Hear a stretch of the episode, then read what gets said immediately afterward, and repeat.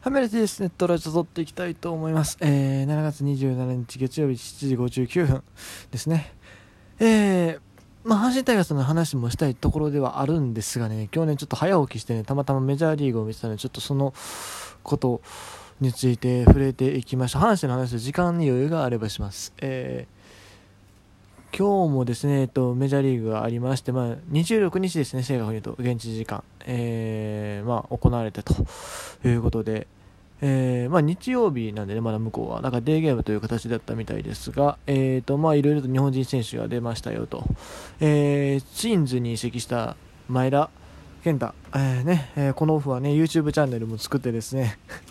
そんなことよりもあれやね、移籍したことがビッグやったね。ドジャースから、先発起用をちゃんとしてくれる、ツインズに移籍して、初登板ということだったんですけど、ホワイトソックス相手に、5回を4安打2失点で初勝利というね、おめでとうございます。本当にもうマイケンはね、もうこっからねがっぽり稼いでほしいよね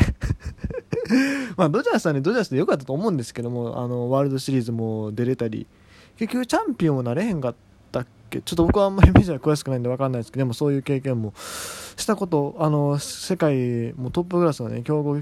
球団に入れたっていうのは本当に幸せだったと思うけど、やっぱりね金が入らないね、選抜ずっとできないっていうのはね、本人にとっては決していいことだけではないわけで、他のメジャーリーガーと比べてとても低い、報酬しかもらえてないっていう状況だったわけから、ツインズねもうぜひねがっぽり稼いでほしいなと思いますね。それから、マ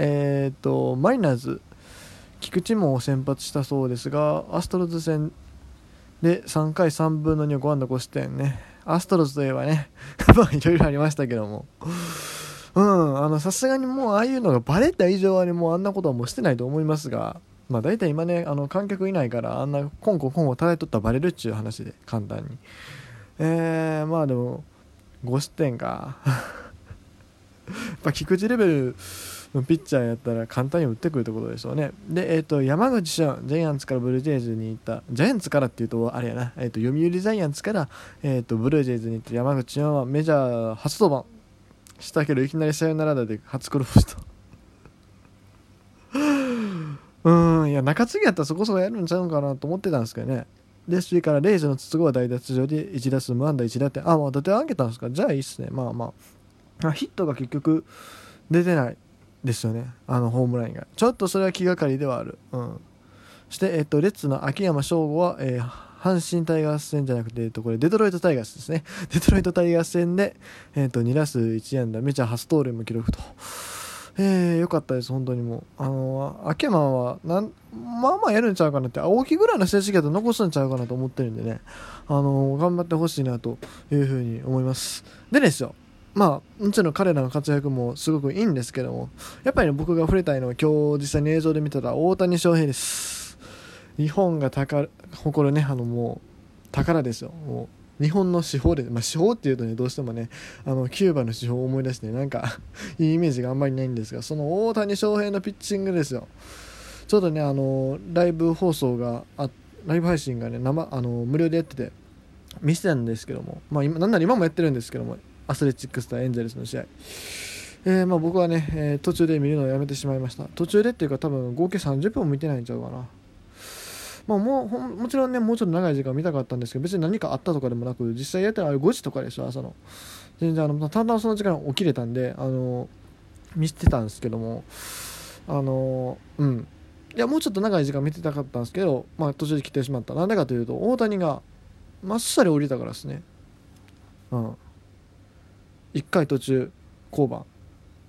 イニング数にして3分の0、防御率は無限大っすよ防御率無限大って鶴直人かっちゅう話ですね。いつかのロッテ戦でボコボコに打たれて、それだけやった登板がね引っかかりましたけど、鶴直人見てたんですけども、フォアボールが多かったね、3連続フォアボールとね、ヒット球は出てたけど、ほんまにもうキャッチャーの構えてるところ全然違うところに行ってたりしたしね。正直見てて辛かったね。オープン戦も全体的に、オープン戦というか練習試合も全体的に荒れてて、確か最後の試合だけ5回無失点とか1失点ぐらいで抑えてたと思うんですけども、今回はこういう形になってしまってね、なかなか厳しいなと。30球を投げてストライク15球そんな入ってたんか。でもね、まあ、ワンアウトも取れずに3安打5失点3四球と、ちょっとなぁ、まあでもね、そもそもね、今年ね、僕の個人的な意見ですけども、今年ね、大谷翔平の二刀流起用させるのはさすがに無理があると思う。2つの理由ね。1つはシンプルに大谷翔平が右肘手術から復帰したばっかりっていうね、トミー・ジョーンやって復帰したばっかりっていうね、そうが一つで、もう一つは今年がすごい不規則なシーズンなわけですよ。十分にその練習もままならないままですね、こう開幕に入ってしまってるで、短期決戦っていう状況なんですよね。大谷翔平はっきり言って万全の準備はできないと思う。てかできてないんですよ、多分。今シーズンに関しては大谷の投手起用はやめた方がエンゼルス的なプラスに働くんじゃないかなと思いますね。このね、セミがちょっとうるさいですけどもなんでこのタイミングで泣き始めんねん、ほんままあいいや、ですね、何やったっけ、大谷翔平ね、そうだから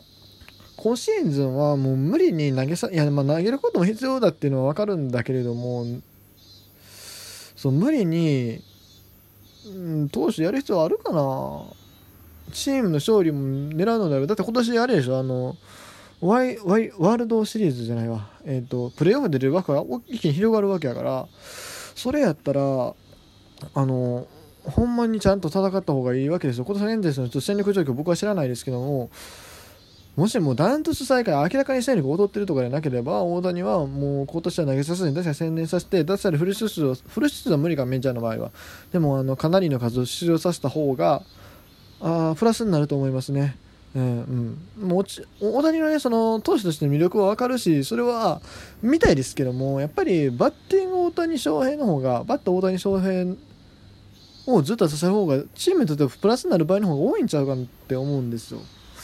2016年日本ハムもそうだったじゃないですか。なんか大谷翔平が途中で怪我で離脱したのを機に、結構打者を大谷に出場させて9月ぐらいに復帰させてたでしょ。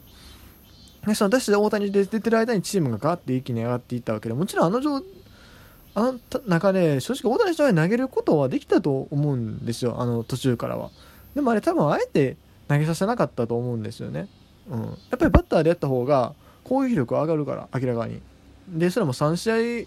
合ぐらい、いや3試合じゃない、2試合か。ピッチャーで投げる場合は週の多分 2,3 試合休まないといけないと思うんですけど、バッターとしてね。でもバッターに専念したらほぼほぼ全部出れるわけで、それを考えたら多分大谷投手としての実力も考えたら、結局バッターで基本やった方がいいと思うんですよね。ただ野球選手としてその可能性を広げてほしいから、基本的に両方でやってほしいんだけども、今シーズンに関してはちょっとやめた方がいいんじゃないかなっていう。ちなみになんかさっきちらっと見た情報では、トミー・ジョン手術っていうのは経過してから1年目はちょっと怖いっていうか、あんまり安定しないらしいですね。だからまあそういうところもあってのことなのかなと思うんですけども、まあでもそうなんだ、ピッチング練習というのしないといけないっていうのは分かるんですけども、バランスよね。まあ今シーズンはだから、まあ登板機会をあまり増やさずに基本バッターでいった方がいいんじゃないかなとは思いますね。もちろん将来的に何回も言うけども、ピッチャー大谷翔平見たいけども、今年無理にする必要はないよねっていう、風に思いますね。まあ僕はね、ちょっと一番心配してるのは今年の大谷翔平を見てね、もうピッチャーとしてダメやつって出した専念させてしまうこともちょっと怖いんですよ。将来的にもピッチャーやれない、バッター一本でやれっていう、まあそんなことないと思いますけども、多分契約とかいろいろあると思うんで、ただそれをちょっと一番危惧してるので、それだけは勘弁してほしいんですけど、だから今年だけでその短期的に大谷がピッチャーとしては無理だっていうのはやめてほしいなっていう。まあそんなこと言わへんと思うけどね。ただでもだから長期的な目を持って今年ピッチャー大谷はできるだけあんま投げさせずにね、バッターで今年はやった方がいいかなとは思うね。もしだから今年バッター専念してさ、こういうタイトル取って、今から多分やらへんと思うけども。今年もしねバッター専念でまあ格好つきかもしれんけどタイトル取ってやで、それで来年は多分まだピッチャーとしては7割ぐらいの力しか出せんと思うけども、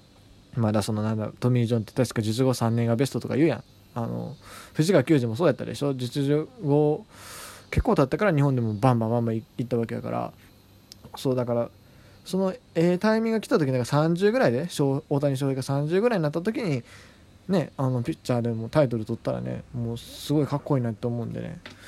まあ、とにかく長期的な目を持って大谷に起用って個人的には判断してほしいなって、まあ、長期的だけじゃないけど、ね、今年の大谷じゃはっきり言って厳しいから、うん、今年はね大谷が厳しいって言ってるんじゃなくて、大谷翔平が今シーズン二刀流をやるのは厳しいって話、今シーズンやるのは厳しいって話だから、はい、ということで、そのところでしょうか。続きまして、ちょっと待って、阪神の話題もいいんですけどもね、まあ、昨日の試合僕全然見てないですよ。ラジオでも聞いてない、生で後で試合したんですよ。ちょっと寝てて、でスマホで途中経過だけチラッと1回見た時あったんですよ、途中目覚めで。その時に3対1って書いてたから、あ負けやなと思って昨日も流れ悪かった、一昨日も流れ悪かったし、そんでまあ消してしまったんですよ。そのまままた寝てしまって全然知らないんですけども、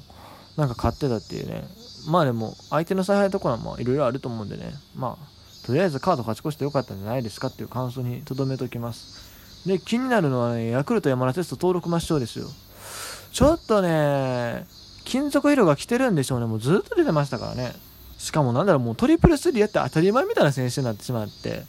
いろいろしんどいんでしょうね、うん。まあ、今年はねもうこういうシーズンなんで、もうゆっくり休んでも正直いいんちゃうかなと個人的には思います。ヤクルトが上位にいるだけね、そういうことはねあんまり言えないでしょうけど、うん、ということでまあとりあえず今日はこの辺で終わります。以上 T でした。